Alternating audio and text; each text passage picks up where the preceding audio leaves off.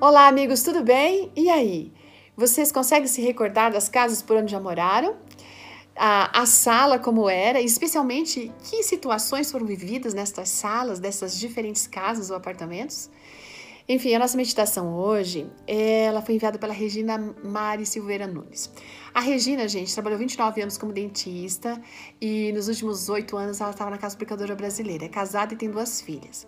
E ela disse que ela não sabe por quê, mas de repente ela começou a lembrar dessas casas, especialmente das salas de estar dessas casas, né?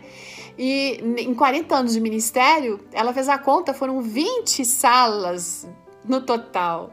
E nessa jornada, através do túnel do tempo, ela se encontrou de que jeito? Novinha, na primeira sala, né? Recém-casada. Ela foi depois se recordando da emoção de segurar sua primogênita, de reviver o momento dos primeiros passos da sua filhinha que foram dados numa sala. Ela esteve ali com suas filhas numa sala também, sempre fazendo culto com elas, cantando hinos, falando sobre Jesus. Ela conseguia lembrar das brincadeiras que as crianças faziam, como elas reagiam a algumas músicas, é, alegria quando cantavam parabéns, porque era na sala que acontecia essa festa de aniversário.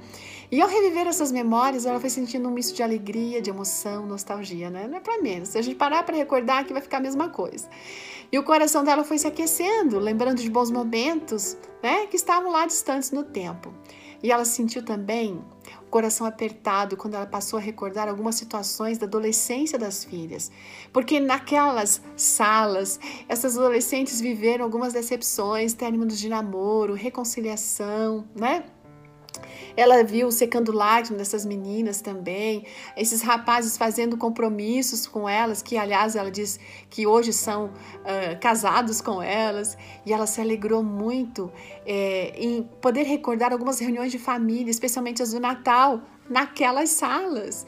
Ela sentiu o calor dos abraços, a emoção de receber presentes escolhidos com tanto carinho.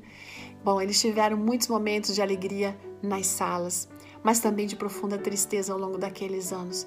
Mas quando ela passa os olhos em todos esses momentos, é, em todas essas salas, em diversas cidades e estados, ela consegue perceber que, mesmo que ela se encontrasse feliz ou com lágrimas nos olhos, uma coisa ficou muito clara em cada cena revivida: a presença de Deus, a certeza de que Deus estava com ela e com seu esposo, confortando, sustentando, dando força, dando sabedoria.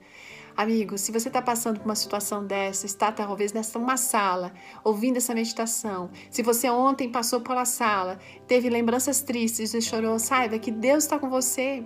A palavra dele não erra, ele sempre está ao nosso lado, ele prometeu isso. Então lança fora o medo, tenha certeza, durante esse dia, que ele vai ser o seu guia, ele quer sustentar você. Não tenha medo, diz o Senhor, porque eu sou contigo. Não te assombres, porque eu sou o teu Deus. Eu te ajudo e te fortaleço com a minha destra fiel. Acredite e viva isso. Um ótimo dia. Até amanhã. Tchau.